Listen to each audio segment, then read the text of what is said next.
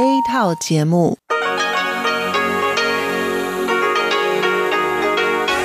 ที่นี่สถานีวิทยุเรดิโอไต้หวันอินเตอร์เนชันแนล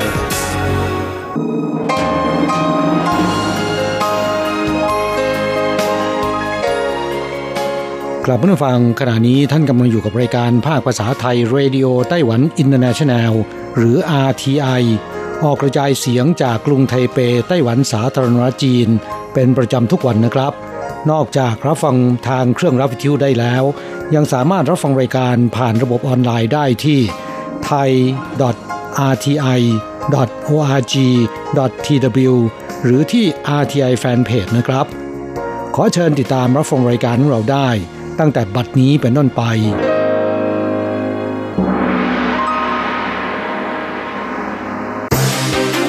ลำดับแรก ขอเชิญติดตามรับฟัง ข่าวประจำวัน สวัสดีครับ คุณผู้ฟังที่เคารพ ข่าววันศุกร์ที่ 7 ธันวาคม พุทธศักราช 2561 รายงานโดยผมแสงชัย กิตติภูมิวงศ์หัวข้อข่าวที่น่าสนใจมีดังนี้ นายกรัฐมนตรีไล่ชิงเตอ๋อชี้ว่ารัฐบาลแพ้เลือกตั้งเพราะบริหารประเทศไม่ถูกใจประชาชน บริษัทฮวาเว่ยถูกสหรัฐแซงชั่น รัฐมนตรีกระทรวงเศรษฐการคาดว่า กระทบห่วงโซ่ประทานของไต้หวันระดับต่ำ กลุ่มสิ่งแวดล้อมเรียกร้องรีบตรวจประเมินความปลอดภัย ปลดระวางโรงไฟฟ้านิวเคลียร์แห่งที่หนึ่ง ต่อไปเป็นรายละเอียดของข่าวครับ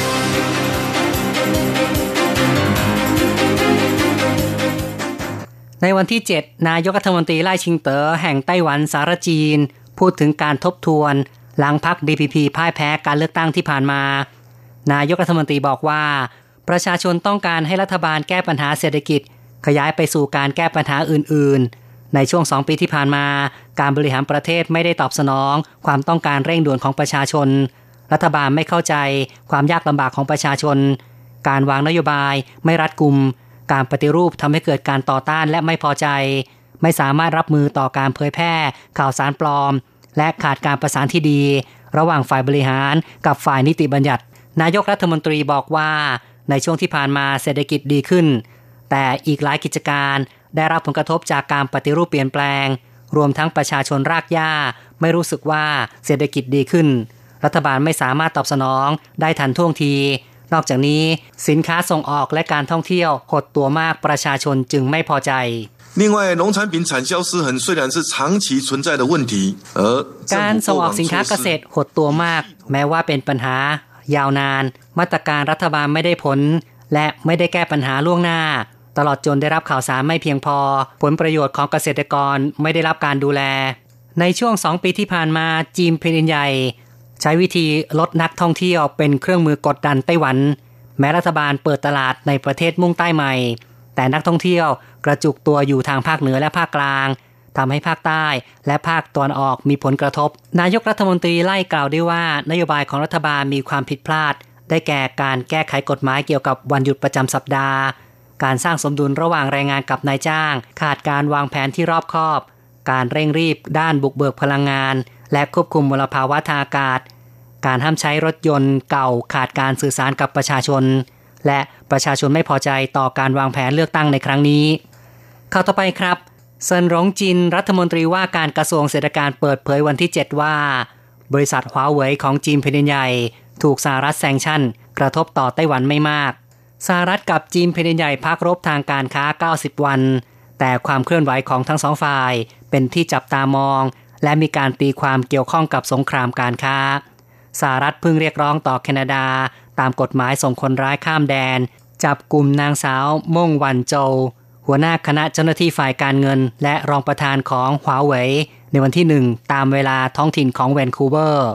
ด้วยข้อหาฝ่าฝืนมาตรการ sanction ต่ออิหร่านของสหรัฐ มีผู้กล่าวว่า ภายใต้การต่อสู้สงครามการค้า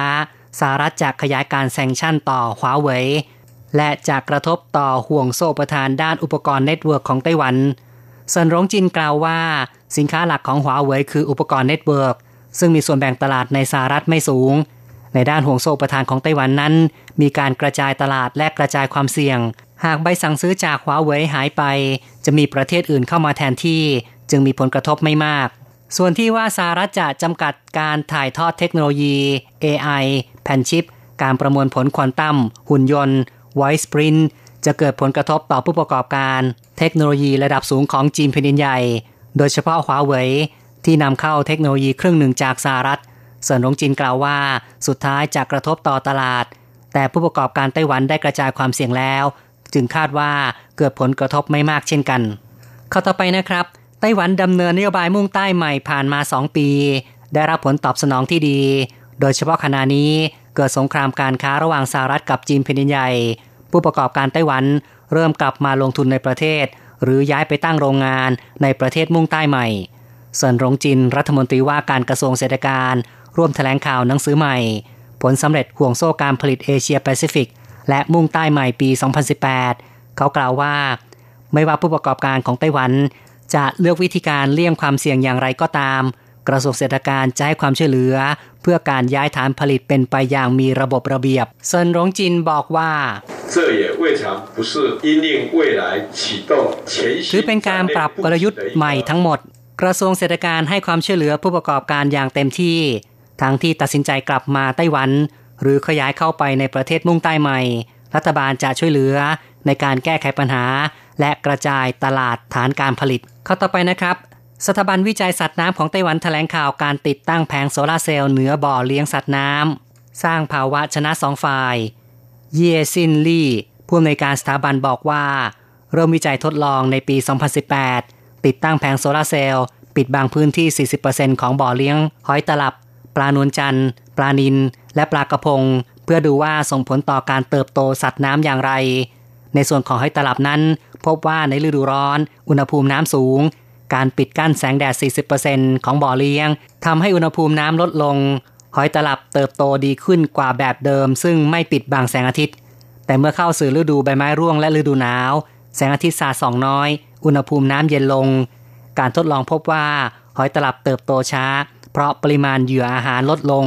แต่ยังมีผลผลิต 70%ของบ่อเทียบเคียง จึงต้องหาทางแก้ไข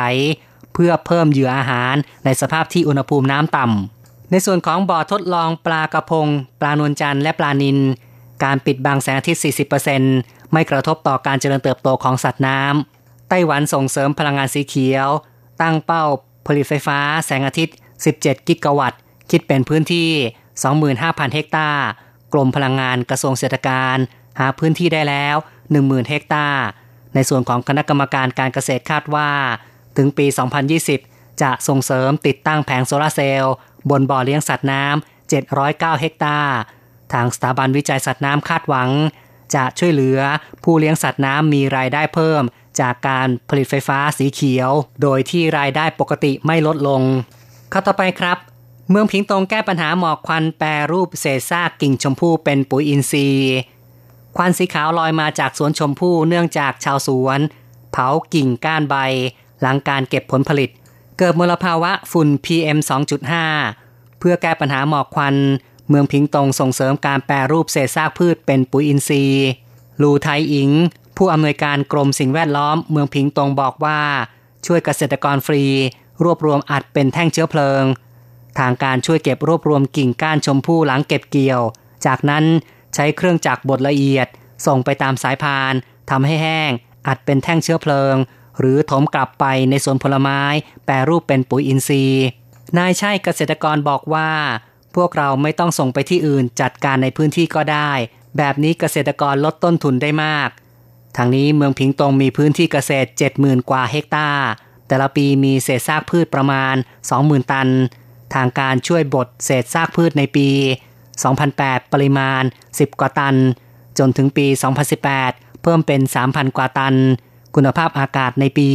2014 เท่ากับ 31 ถึงปี 2016 ลดเหลือ 26.3 การรีไซเคิลเศษซากพืชช่วยปรับปรุงคุณภาพอากาศได้ด้วย อีกข่าวหนึ่งครับ เครื่องปฏิกรณ์นิวเคลียร์เครื่องแรกของโรงไฟฟ้านิวเคลียร์แห่งที่หนึ่งในไต้หวัน หมดอายุการใช้งาน ในวันที่ 5 ธันวาคม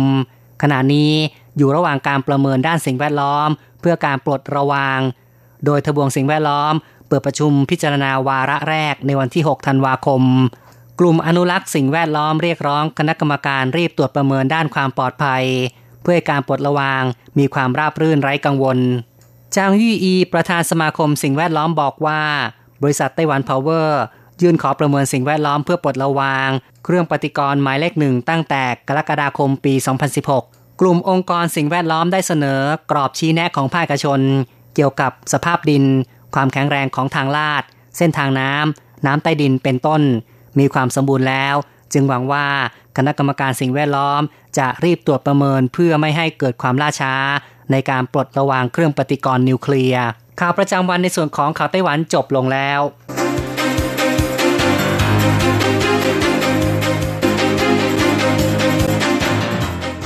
สวัสดีค่ะ คุณผู้ฟังอทีไอที่เคารพทุกท่าน ขอต้อนรับเข้าสู่ช่วงของข่าวต่างประเทศและข่าวประเทศไทยกับดิฉันมณพรชัยวุฒิมีรายละเอียดของข่าวที่น่าสนใจดังนี้อินเดียสั่งงดการบ้านเด็กและจำกัดน้ำหนักกระเป๋า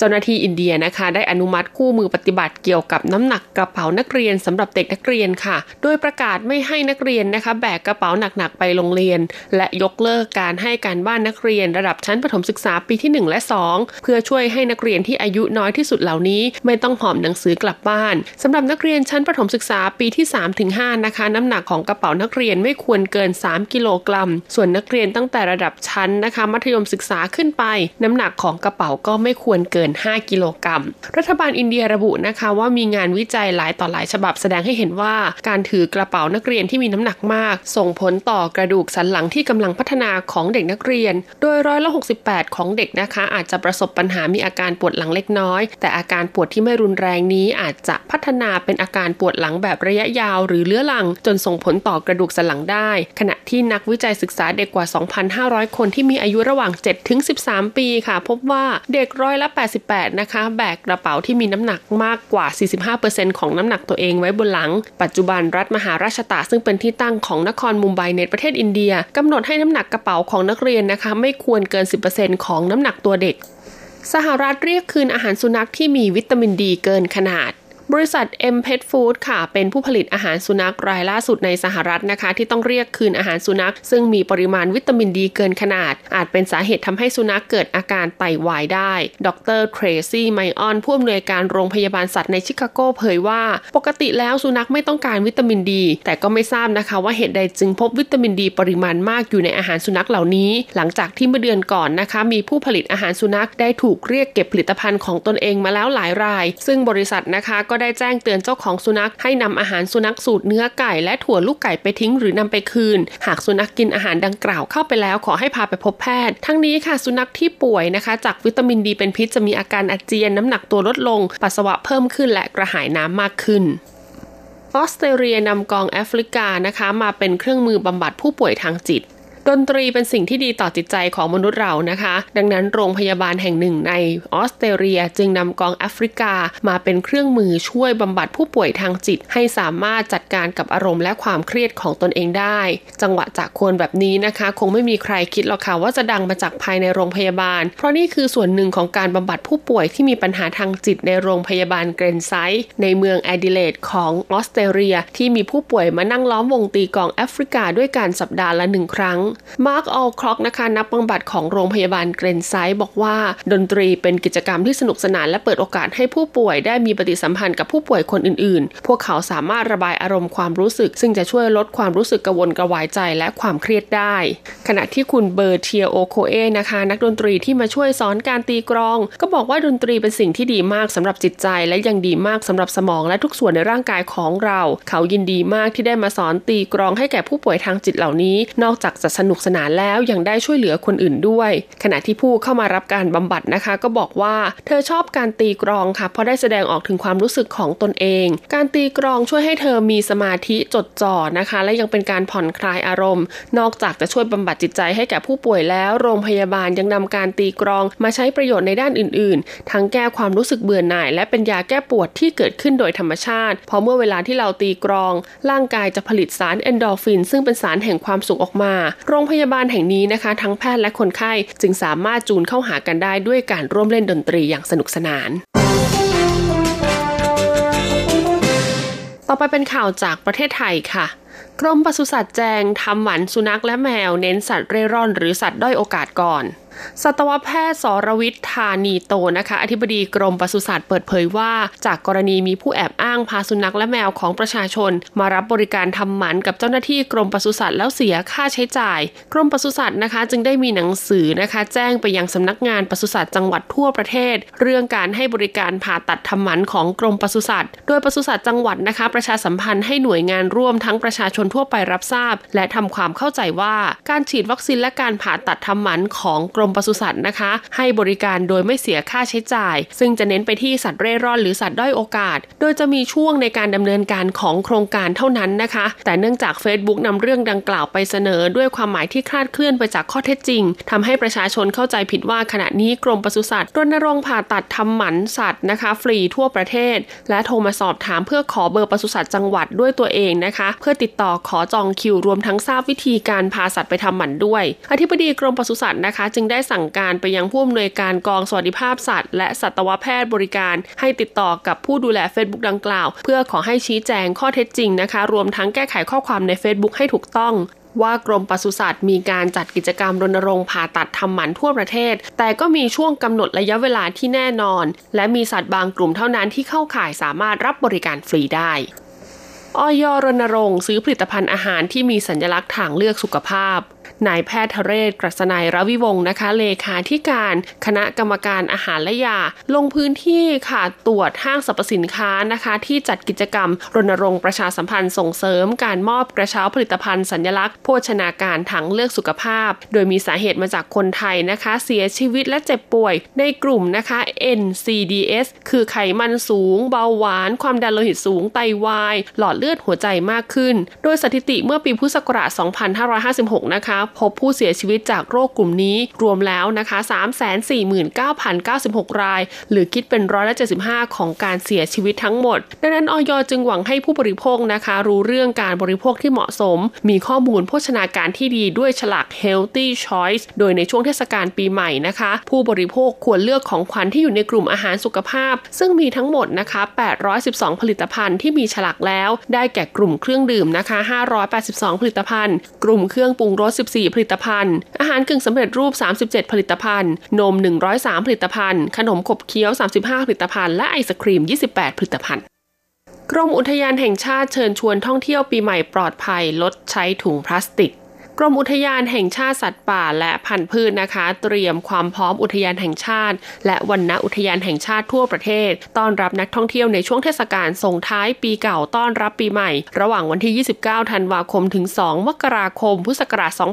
2562 เพื่อให้นักท่องเที่ยวนะคะ ได้เข้ามาชมพื้นที่ป่าอนุรักษ์สัมผัสกับธรรมชาติอย่างใกล้ชิด สร้างความมีส่วนร่วมด้านการอนุรักษ์ทรัพยากรธรรมชาติของไทยสำหรับปีนี้ค่ะก็จะขอเชิญชวนประชาชนนะคะ ไปท่องเที่ยวในเมืองรอง 55 จังหวัด เพื่อลดความแออัดของแหล่งท่องเที่ยวหลักการท่องเที่ยวนะคะ ก็จะได้กระจายตัวและส่งผลต่อเศรษฐกิจชุมชนเป็นวงกว้าง นายปิ่นศักดิ์สุรสวัสดีค่ะ รองอธิบดีกรมอุทยานแห่งชาติกล่าวว่า เทศกาลส่งท้ายปีเก่าต้อนรับปีใหม่ จะมีนักท่องเที่ยวทั้งชาวไทยและชาวต่างชาตินะคะ เดินทางมาท่องเที่ยว ในพื้นที่ธรรมชาติจำนวนมาก โดยเฉพาะพื้นที่เขตอุทยานแห่งชาติ และวนอุทยานแห่งชาติ ในภาคเหนือและภาคตะวันออกเฉียงเหนือที่ขณะนี้อากาศเริ่มหนาวเย็น ซึ่งกรมอุทยานแห่งชาตินะคะ ก็ได้เตรียมความพร้อมต้อนรับนักท่องเที่ยวอย่างเหมาะสม มีความปลอดภัย มีการจัดตั้งศูนย์บริการและช่วยเหลือนักท่องเที่ยว ในอุทยานแห่งชาติ 154 แห่ง และวันณอุทยานแห่งชาติ 94 แห่ง เพื่ออำนวยความสะดวกนะคะ รวมถึงคอยช่วยดูแลความปลอดภัยในเรื่องของชีวิตและทรัพย์สิน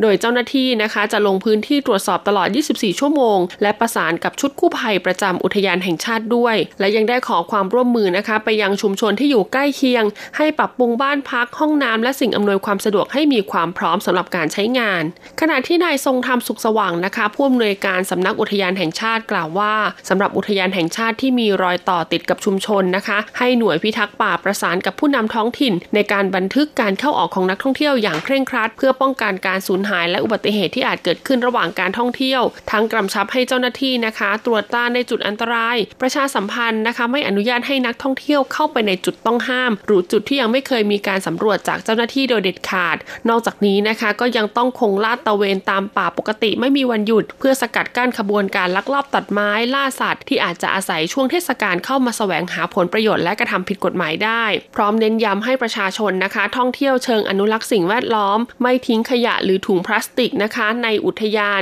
หากนำเข้าไปนะคะ ก็จะต้องนำกลับออกมาจากอุทยานด้วย งดการสูบบุหรี่และเครื่องดื่มแอลกอฮอล์ทุกชนิด เพื่อป้องกันผลกระทบต่อธรรมชาติและสิ่งแวดล้อม ต่อไปเป็นการรายงานอัตราแลกเปลี่ยนค่ะประจำวันศุกร์นะคะ ที่ 7 ธันวาคมพุทธศักราช 2561 อ้างอิงจากธนาคารกรุงเทพสาขาไทเป โอนเงิน 10,000 บาทใช้เงินเหรียญไต้หวัน 9,620 เหรียญ แลกซื้อเงินสด 10,000 บาทใช้เงินเหรียญไต้หวัน 9,910 เหรียญสำหรับการแลกซื้อเงินดอลลาร์สหรัฐ 1 ดอลลาร์สหรัฐใช้เงินเหรียญไต้หวัน 31.10 เหรียญจบการรายงานข่าว สวัสดีค่ะ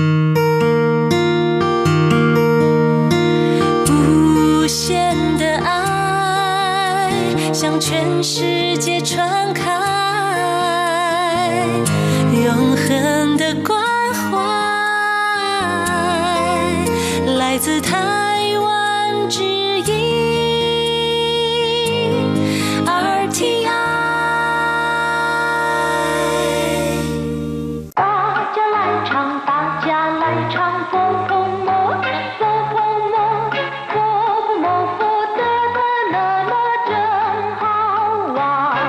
สวัสดีครับเพื่อนผู้ฟังพบกันในวันนี้เราจะมาเรียนบทเรียนที่หนึ่งของแบบเรียนชั้นสูง ในภาคเรียนที่หนึ่งนะครับ 高级华语绘画上册第一课做梦一课文。昨天夜里我做了好棒的梦耶！都梦见什么了？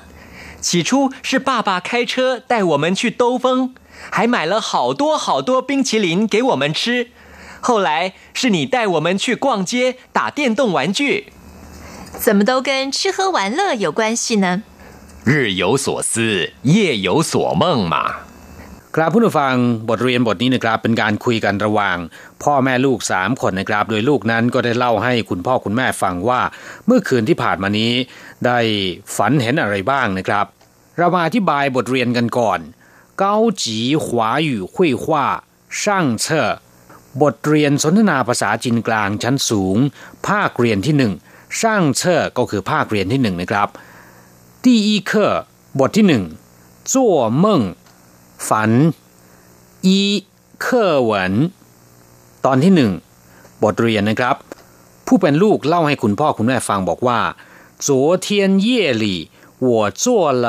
好棒的梦耶 ลูกคนนี้เล่าให้คุณพ่อคุณแม่ฟังบอกว่า เมื่อคืนนี้ผมฝันสนุกมากทีเดียว คุณแม่ก็เลยถามบอกว่า都梦见什么了ฝันเห็นอะไรบ้างล่ะ ลูกก็ตอบว่า起初是爸爸开车带我们去兜风ตอนแรกหรือว่าทีแรกนะครับ คุณพ่อขับรถพาพวกเราไปนั่งรถชมวิว 还买了好多好多冰淇淋给我们吃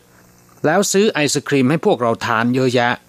คำว่าเห่าตัวหมายถึงมากนะครับ หรืออีกความหมายหนึ่งก็คือจำนวนเท่าไหร่ แต่ในที่นี้ต้องหมายถึงมาก และชาวจีนนิยมย้ำถึงปริมาณที่มากเนี่ยโดยการพูดเห่าตัวถึงสองครั้งด้วยกัน คือเห่าตัวเห่าตัว หมายถึงจำนวนหรือว่าปริมาณที่มากจริงๆ 后来是你带我们去逛街打电动玩具ต่อมาแม่ก็พาพวกเราไปเดินซื้อของ เล่นเกมกด หรือว่าเกมไฟฟ้ากว้างเจียหมายถึงไปช้อปปิ้งหรือว่าไปเดินตามท้องตลาดนะครับ อาจจะซื้อของหรือไม่ซื้อก็ได้ เรียกว่ากว้างเจียนะครับ เมื่อลูกเล่าจบคุณแม่ก็ถามต่อไปว่า怎么都跟吃 喝玩乐有关系呢ทำไมมีแต่เรื่องเกี่ยวกับกิน ดื่มแล้วก็เที่ยวเล่นล่ะ คุณพ่อผู้ซึ่งยังไม่ได้ออกความเห็นเลยนะครับ ก็เลยบอกว่า日有所思เย่เหยวโสเมิ่งมา ก็กลางวันคิดมากกลางคืนก็เลยฝันไป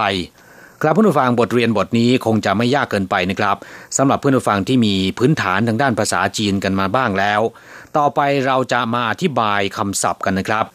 เห่าปั้ง แปลว่ายอดเยี่ยม แจ๋วไปเลย หรือว่าสุดยอดนะครับคำว่าเห่าปั้ง เห่านะครับ แปลว่าดี ปั้งก็แปลว่าไม้กระบอง รวมกันแล้วเนี่ยแปลว่า สุดยอด ดีเลิศหรือว่ายอดเยี่ยม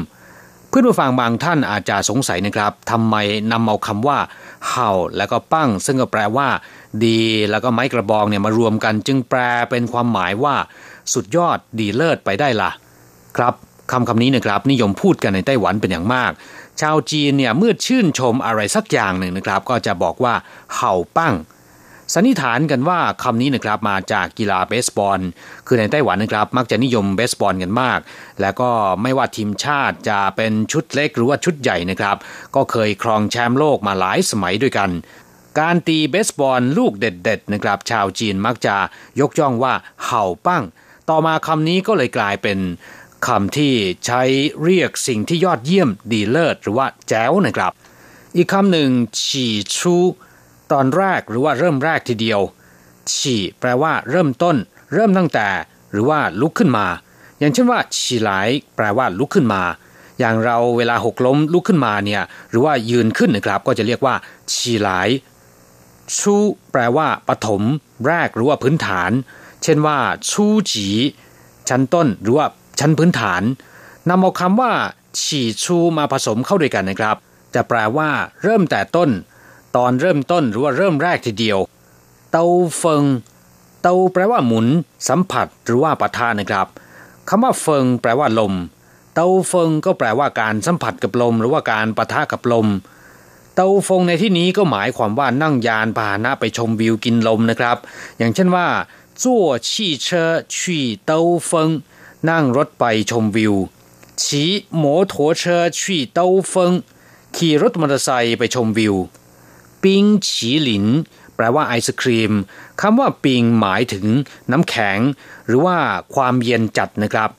ฉีหลินเป็นคำที่เรียกทับศัพท์มาจากคำว่าครีมในภาษาอังกฤษ แต่สำเนียงภาษาจีนเรียกนานวันเข้าก็เลยออกเสียงเพี้ยนไปนะครับ กลายเป็น ฉีหลิน ปิ้งฉีหลินก็คือไอศครีมเข้าหลายแปลว่าภายหลังหรือว่าต่อมาเข้าแปลว่าหลัง ข้างหลัง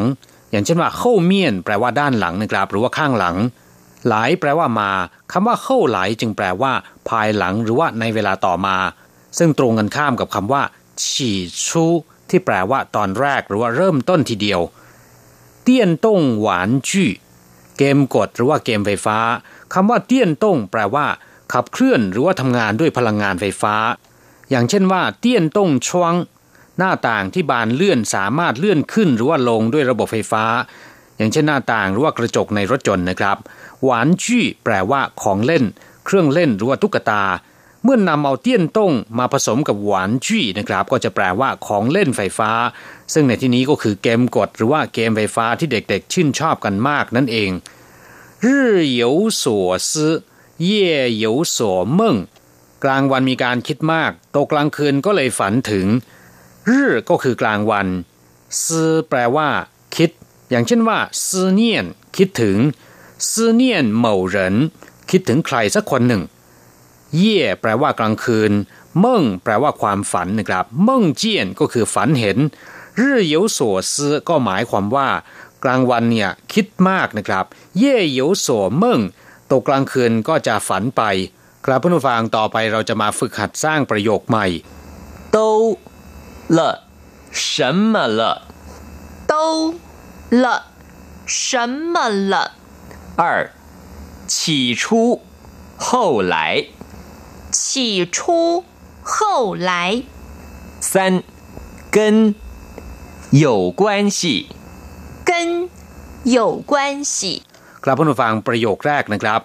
เต้าละ什么ละก็แปลว่า อะไรบ้าง อย่างเช่นว่า都做了什么了ได้ทำอะไรลงไปบ้าง ข้อที่สอง起初后来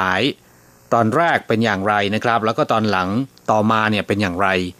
อย่างเช่นว่า起初看电视后来睡觉 ตอนแรกก็ดูทีวีนะครับ ตอนหลังเข้านอน ประโยคที่สามเกินอยู่กวนชี่เกินแปลว่ากับหรือว่าและนะครับอยู่กวนชี่ก็แปลว่ามีความสัมพันธ์ มีความเกี่ยวข้องกัน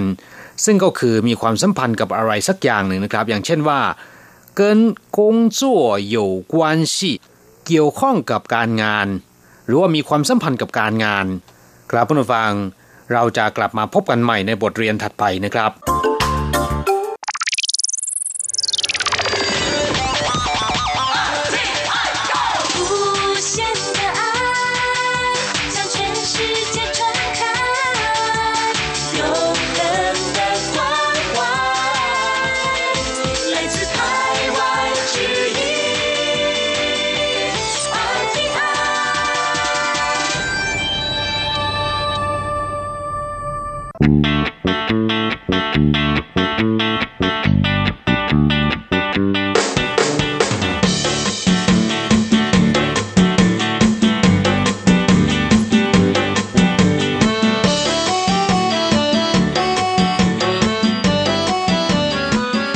ครับผู้ฟังขณะนี้ท่านกำลังอยู่กับรายการภาคภาษาไทย RTI เอเชียสัมพันธ์นะครับลำดับต่อไปขอเชิญติดตามรับฟัง ข่าวคราวและความเคลื่อนไหวด้านแรงงานต่างชาติในไต้หวัน ในช่วงขุนพลแรงงานไทย 现在进行台湾地区有关外籍劳工的新闻。劳动部公布最新统计，截至十一月底止，在台工作的外籍劳工人数已突破七十万人，达到七十万三千一百六十二人，创历史新高。劳动部常务次长林三贵表示，制造业聘雇的本国劳工也相对增加，是正面发展。 กลับผู้ฟังช่วงนี้มาฟังข่าวคราวด้านแรงงานต่างชาติในไต้หวันกันนะครับ ข่าวแรกยอดจำนวนแรงงานต่างชาติในไต้หวันทะลุหลัก 7 0 0 0 0 0 คนแล้วนะครับ สสไม่พอใจตัดงบประมาณของกระทรวงแรงงาน แต่กระทรวงแรงงานโต้ว่าส่งผลแรงงานท้องถิ่นเพิ่มขึ้นตามไปด้วย เป็นพัฒนาการในด้านดีนะครับ กระทรวงแรงงานเปิดเผยว่าณสิ้นเดือนตุลาคมปีนี้ ยอดจำนวนแรงงานต่างชาติในไต้หวันเพิ่มขึ้นเป็น 73,162 คน เพิ่มขึ้นกว่าเดือนกันยายนที่ผ่านมา 3,783 คน ต่อการที่ในช่วง 8 ปีที่ผ่านมานะครับ แรงงานต่างชาติในไต้หวันเพิ่มขึ้นกว่า 320,000 คน และในช่วง 2 ปีที่ผ่านมานี้เพิ่มขึ้นจาก 600,000 คนเป็น 700,000 คน เพิ่มขึ้นถึง 100,000 คน สมาชิกสภานิติบัญญัติกล่าวว่ากระทรวงแรงงานปล่อยให้แรงงานต่างชาติพุ่งพลวด ไม่พอใจตัดงบประมาณ 6.2 ล้านเหรียญไต้หวัน แต่กระทรวงแรงงานชี้แจงว่า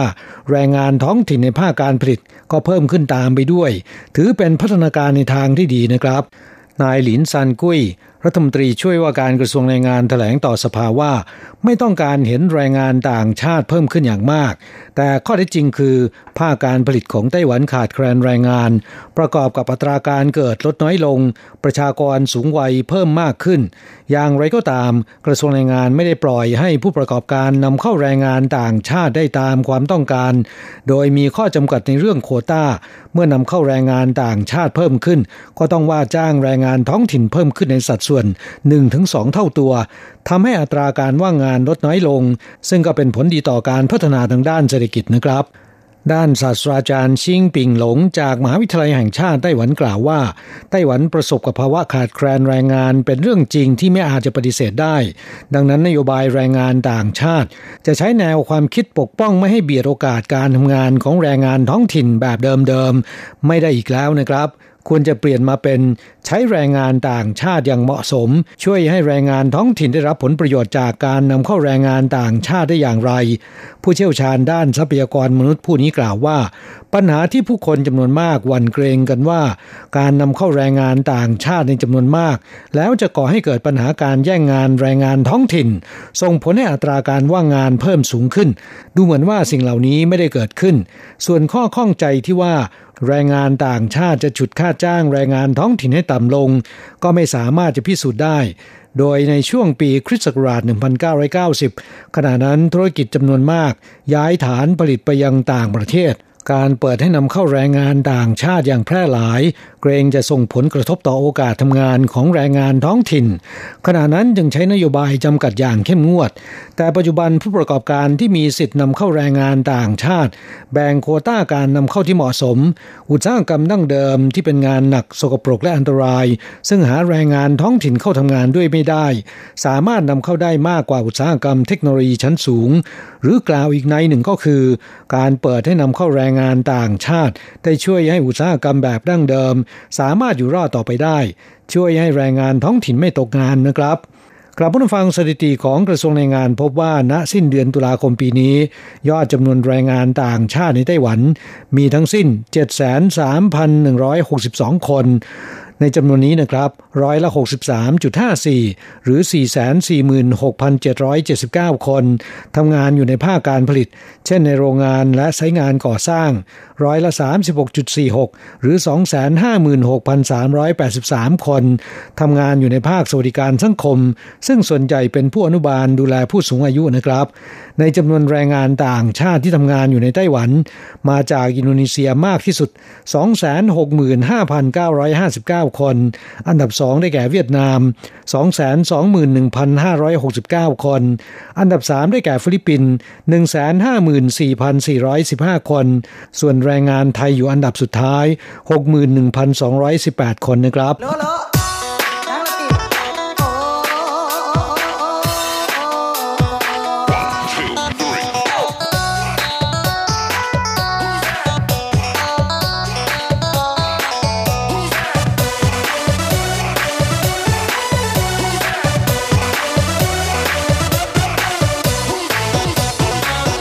ต่อไปเป็นคำเตือนการทำงานให้ระวังความปลอดภัยนะครับ แรงงานไทยในโรงงานผลิตอลูมิเนียมอันลอย ป้อนเครื่องบินรบ F35 ที่เถาหยวน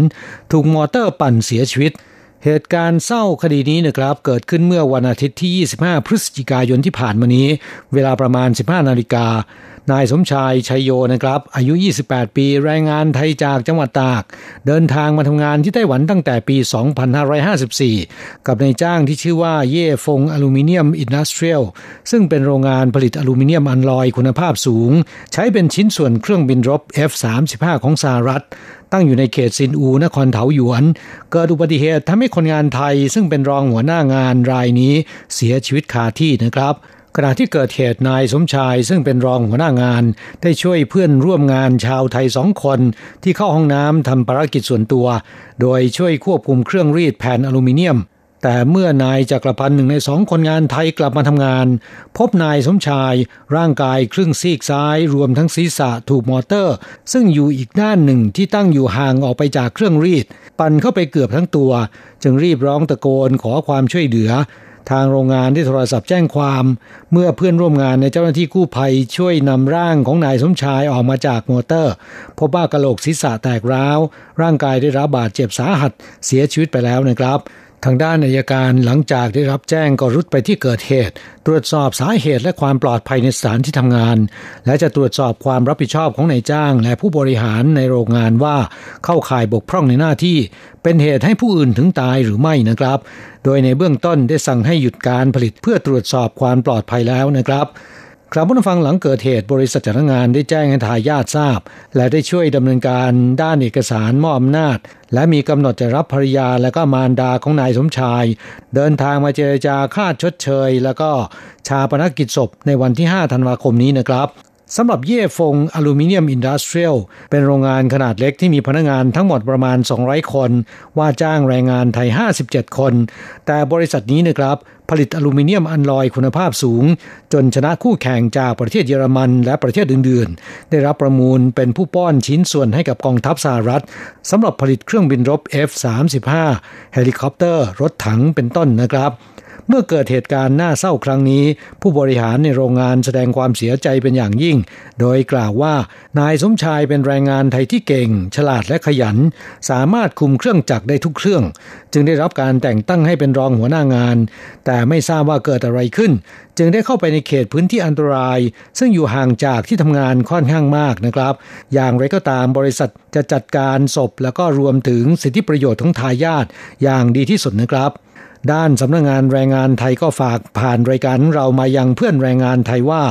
การทำงานในโรงงานนะครับ จะต้องระมัดระวังอุบัติเหตุ ซึ่งสามารถป้องกันได้ด้วยวิธีดังต่อไปนี้นะครับ 1. สวมใส่เครื่องแบบที่เหมาะสมในการปฏิบัติงานเกี่ยวกับเครื่องจักร เช่นว่าเสื้อกางเกงที่เป็นชิ้นเดียวกัน ซึ่งอยู่ในสภาพที่เรียบร้อย เสื้อผ้าที่ฉีกขาดไม่ควรนำมาใช้ เพราะจะทำให้เข้าไปติดกับเครื่องจักรที่กำลังหมุนได้นะครับ 2. ติดกระดุมทุกเม็ดให้เรียบร้อย 3. ไม่ควรจะใส่เครื่องประดับ เช่นสร้อยคอนาฬิกาแหวน 4. ต้องใส่รองเท้าหุ้มส้น หรือรองเท้านิรภัยเพื่อป้องกันเศษโลหะทิ่มตำ 5. ควรจะสวมแว่นตาเพื่อป้องกันเศษโลหะกระเด็นเข้าตา เช่นการเจรไนงาน หรือแสงจากการเชื่อมโลหะนะครับ 6. ควรจะสวมหมวกในกรณีที่ปฏิบัติงานเกี่ยวกับเคมีหรืองานที่มีความเสี่ยง 7. ไม่ควรจะไว้ผมยาวหรือมิฉะนั้น ควรสวมหมวกนะครับ และ 8. สภาพการทำงานที่มีเสียงดัง ควรจะสวมที่ครอบหู ส่วนแรงงานไทยที่ทำงานกับเครื่องจักรก็ต้องระมัดระวังเรื่องต่อไปนี้ เมื่อจะเดินเครื่องจักร ผู้ใช้ต้องรู้เสียก่อนว่าจะหยุดเครื่องได้อย่างไร อย่าพยายามหยุดเครื่องด้วยมือหรือว่าร่างกายส่วนใดส่วนหนึ่ง พึงระวังส่วนประกอบของเครื่องจักรที่อาจจะเป็นอันตรายได้ เช่นเฟือง สายพาน มีดกัดต่างๆ จะต้องมีฝาครอบ และต้องตรวจดูชิ้นงานหรือใบมีดกัดต่างๆ จะต้องยึดแน่นและถูกต้องก่อนทำงานเสมอ และเมื่อปฏิบัติงานเสร็จแล้วต้องตัดสวิตช์ไฟฟ้าออกทุกครั้งนะครับ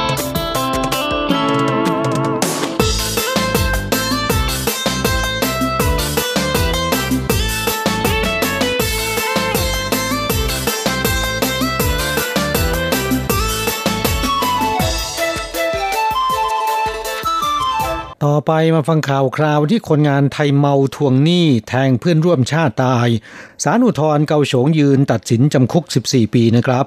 คดีที่นายมานพพิมเสน เมาสุราแล้วไม่พอใจนายวิทยา เพื่อนร่วมงานโรงงานหล่อคอนกรีตสำเร็จรูปที่เขตกังซานนครเกาโฉง ที่ยืมเงินไปแล้วไม่ยอมจ่ายคืน ใช้มีดจ้วงแทงนายวิทยาเสียชีวิต ศาลชั้นต้นที่นครเกาฉงตัดสินจำคุกนายมานพ14 ปี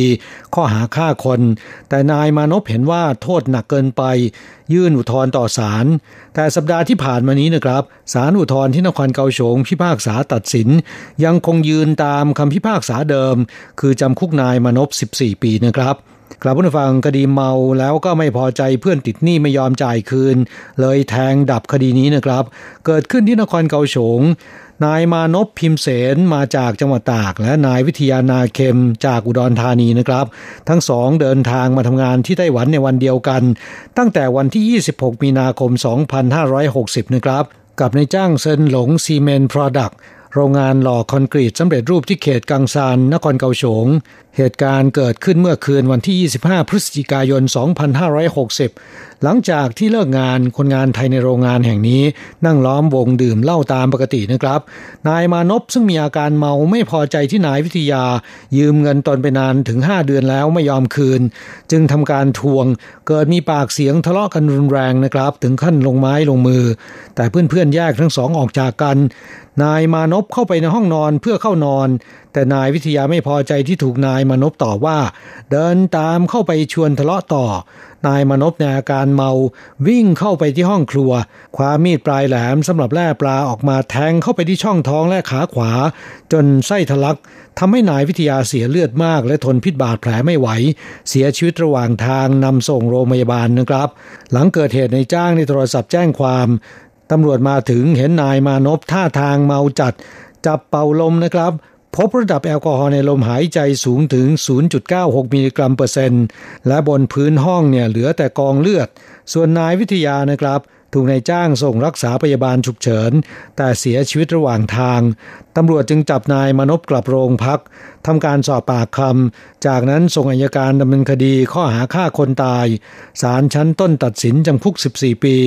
นายมานพยื่นอุทธรณ์ต่อนะครับ แต่ศาลอุทธรณ์ยังคงยืนตามคำพิพากษาเดิม คือจำคุกนายมนพ 14 ปีตามเดิมนะครับคราบผู้ฟังนี่ก็มาจากสุรา หากไม่เมาพูดกันรู้เรื่อง ก็คงจะไม่เกิดคดีฆาตกรรมนี้ขึ้นนะครับ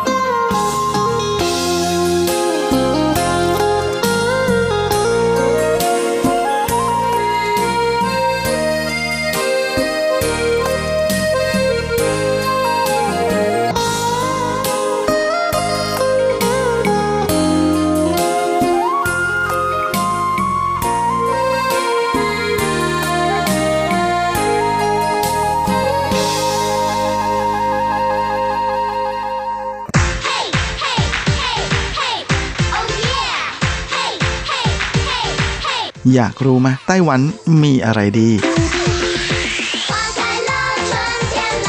ขยับเข้ามาสิ จะบอกให้ กับอะไรๆในไต้หวันเวอร์ชันเดี่ยวไมโครโฟน สวัสดีครับคุณฟังทุกท่านลาสำหรับสัปดาห์นี้อะไรๆในไต้หวันก็กลับมาพบกับคุณฟังแล้ว เช่นเคยนะฮะแม้ตอนนี้ไป เราจะมาพบกันเป็นประจำในทุ่มคืนของคืนวันศุกร์ก่อนที่จะกลับมาพบกันซ้ำอีกครั้งในช่วงเช้าของวันเสาร์นะฮะลานอกจากนี้ยังสามารถรับฟังย้อนหลังได้ทั้งทางเว็บไซต์ ทั้งแอปแล้วก็ทางแฟนเพจของเรา และก็อย่างที่ผมได้เกริ่นเอาไว้เมื่อสัปดาห์ที่แล้วนะฮะว่าช่วงนี้ในไต้หวันนั้นอากาศค่อนข้างจะเย็นสบายไม่ร้อน แล้วก็ไม่หนาวจนเกินไปนะแถมยังเป็นช่วงที่แหมเราสารพัดดอกไม้บานสะพรั่งเต็มไปหมดเลยนะฮะอาทิตย์แล้วก็ได้พาคุณฟังไปเดินเที่ยวชมภูเขาหญ้านะนั่นก็คือเจ้าทางเดินโบราณเฉาลิงกูเต้ากันไปแล้วนะฮะไปเดินชมดอกหญ้าอันสวยงามแล้วสัปดาห์นี้นะฮะก็มีข่าวมาฝากกันนะนั่นก็คืออที่ซื่อหลินกวนตีนะฮะหรืออบ้านพักของอดีตประธานาธิบดีเจียงไคเชกนั้น ก็มีการจัดเทศกาลดอกเบญจมาศใครที่สนใจแล้วก็อยากจะไปเที่ยวชมนั้นก็เป็นอะไรที่ไม่ยากนะสะดวกแล้วก็ไปง่ายมาก ๆ เลยนะฮะสามารถนั่งรถไฟฟ้า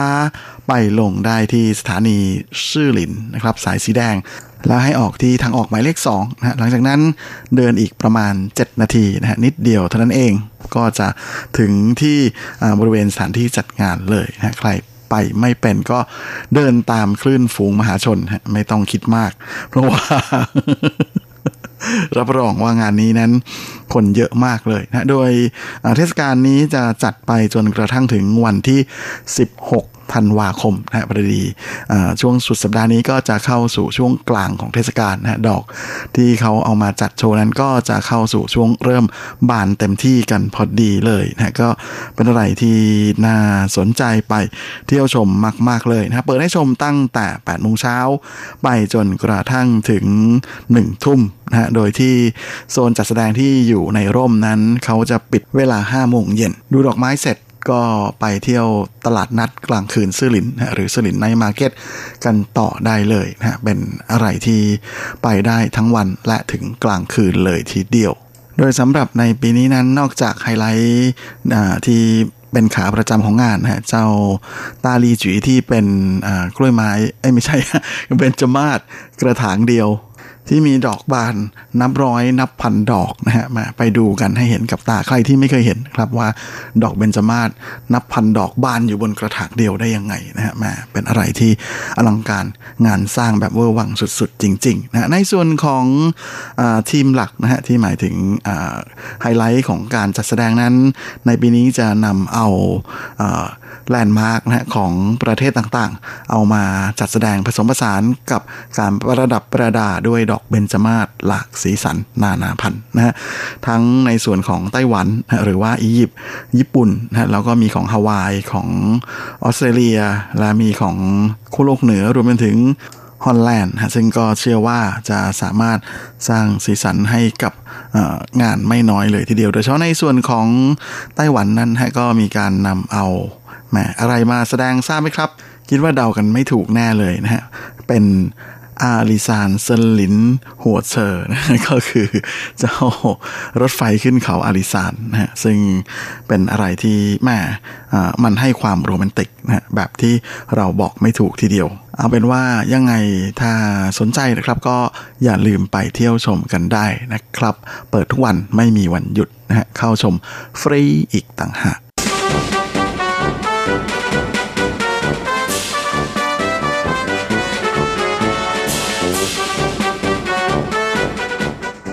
สำหรับในส่วนของทีระพาไปเที่ยวสัปดาห์นี้นะฮะแหมก็ได้เวลาแพลนแล้วนะครับว่าปีใหม่นี้เราจะไปเที่ยวไหนกันดีนะฮะสำหรับซึ่งแหมปีใหม่ที่จะถึงนี้นะครับในไต้หวันนั้นก็หยุด 4 วันนะครับเป็นอะไรที่ไม่ค่อยจะได้เจอสักเท่าไหร่นะเพราะปกตินั้นวันสิ้นปีนะไม่ใช่วันหยุดราชการในไต้หวัน แต่ว่าพอดีรัฐบาลไต้หวันนั้นเขามีการออกกฎหมายเกี่ยวกับวันหยุดราชการเอาไว้นะฮะว่า ถ้าวันหยุดราชการใดตรงกับวันอังคาร หรือวันพฤหัสนะฮะให้หยุดวันจันทร์ หรือวันศุกร์ไปด้วยเลยนะเพื่อให้เป็นวันหยุดยาว แต่ว่าจะต้องมีการทำงานชดเชยนะในวันเสาร์ของสัปดาห์ก่อนหน้า ดังนั้นถ้าคุณฟังมีปฏิทินไต้หวันอยู่ในมือนะก็จะเห็นว่าวันเสาร์ที่ 22 ธันวาคมนะฮะในปฏิทินนั้นเขาจะไม่เขียนว่าเป็นวันหยุดนะจะเขียนเป็นสีดำๆเหมือนเป็นวันทำงานทั่วไป ก็เป็นเพราะว่าวัน 22 ธันวาที่เป็นวันเสาร์นี้นั้น เป็นวันทำงานชดเชย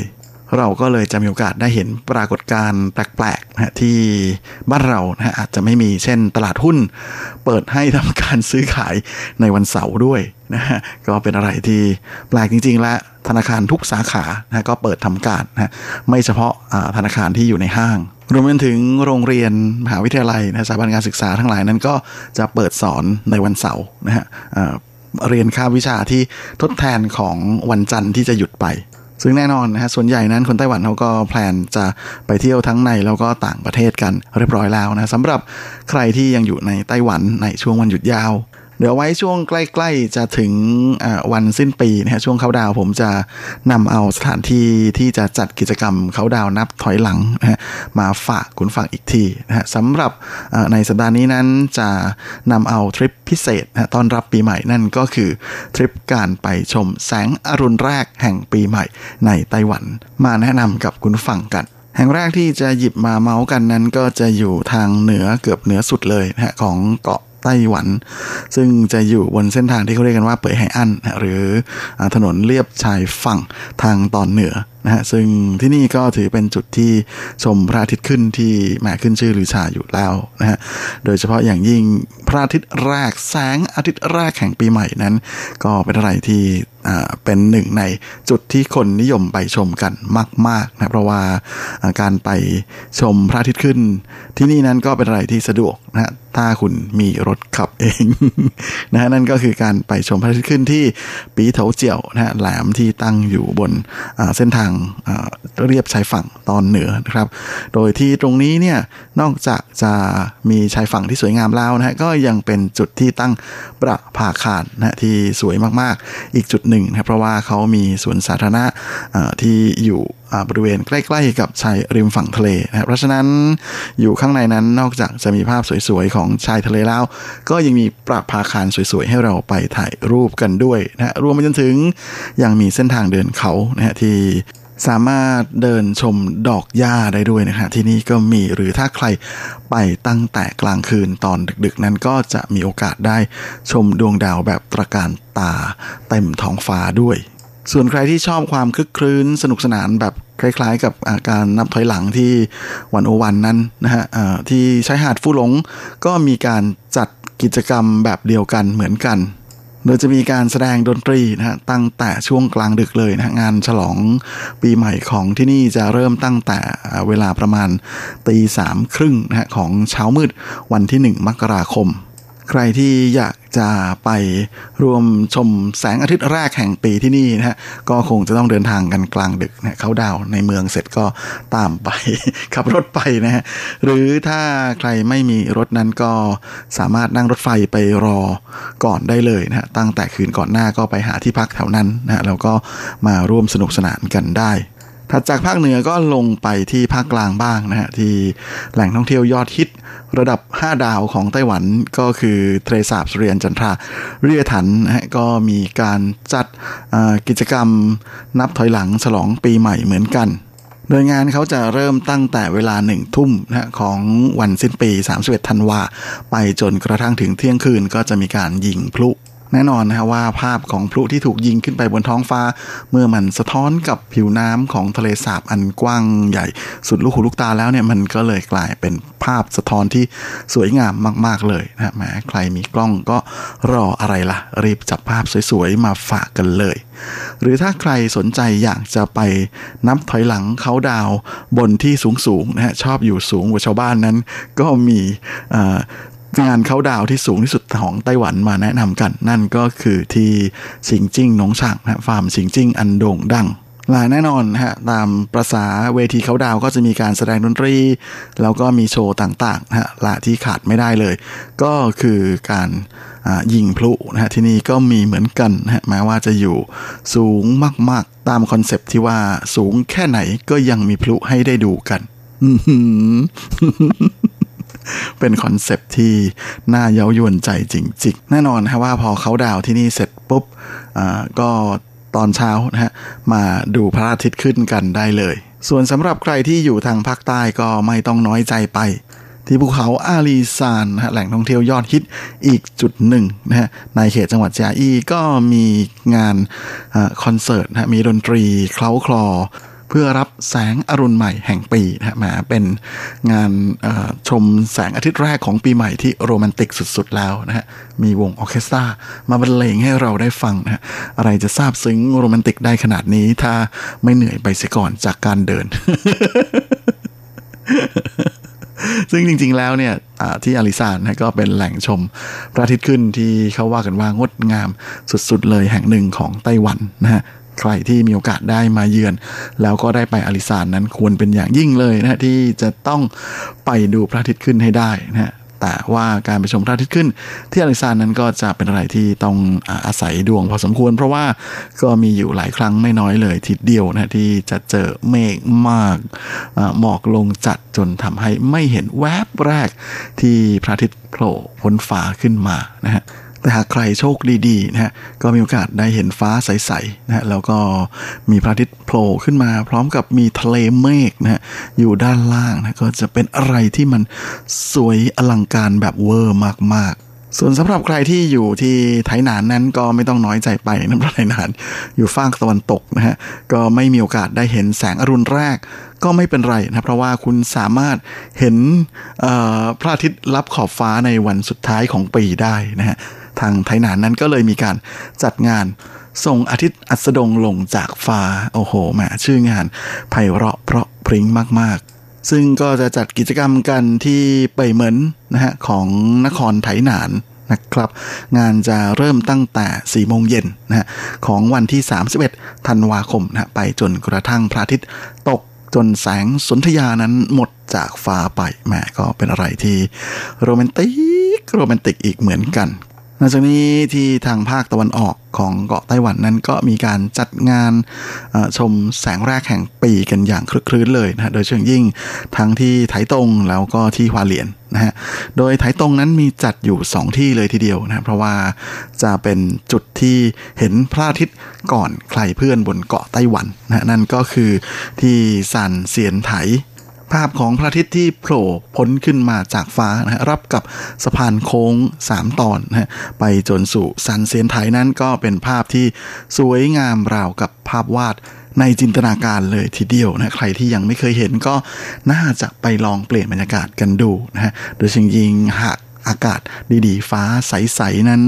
การไปชมพระอาทิตย์ขึ้นที่นี่ก็เป็นอะไรที่สุดยอดมาก ๆ โดยกิจกรรมชมพระอาทิตย์ขึ้นที่นี่นั้นก็จะเริ่มตั้งแต่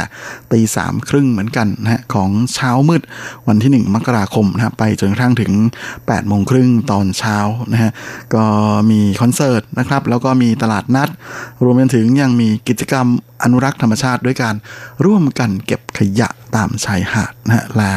แน่นอนนะฮะว่าสุดท้ายแล้วก็มานั่งชมแสงอาทิตย์ใหม่ ที่ถือเป็นรุ่งอรุณแห่งปีใหม่กัน ส่วนสำหรับขาวิ่งทั้งหลายนะฮะใครอยากจะวิ่งมาราธอนรับปีใหม่นั้นก็มีการจัดกิจกรรมนี้กันที่ไทหมาหลี่นะฮะของไถตงนะครับ ที่นี่ก็เป็นอีกหนึ่งจุดที่เห็นพระอาทิตย์ได้ก่อนใคร บนเกาะไต้หวันเลยทีเดียวนะฮะโดยจะเริ่มกิจกรรมกันตั้งแต่ตีห้าครึ่งนะฮะไปจนกระทั่งถึงสิบเอ็ดโมงเช้าคือชมพระอาทิตย์ขึ้นเสร็จปุ๊บก็ออกวิ่งกันเลยนะฮะก็เป็นอะไรที่สุดยอดมากๆ ได้วิ่งมาราธอนกันตั้งแต่ต้นปีนะฮะจะได้วิ่งตลอดปี งานนี้คงจะถูกใจสายวิ่งนะฮะกับบรรดาผู้รักสุขภาพรักการออกกำลังกายกันอย่างแน่นอนและเวลาของรายการสัปดาห์นี้ก็หมดลงเสียแล้วนะฮะใครรักชอบแบบไหนสไตล์ไหนนะก็เลือกจิ้มกันได้เลยนะครับ กับสถานที่ชมแสงอรุณแรกแล้วก็แสงอาทิตย์สุดท้ายแห่งปี นะครับที่หยิบมาแนะนำกันในวันนี้นะครับลาใครมีโอกาสได้ไปไหนก็อย่าลืมถ่ายภาพมาฝากกันด้วยนะครับ เวลาในวันนี้หมดสลาวคงจะต้องลากันไปตรงนี้เลย ขอให้ทุกท่านโชค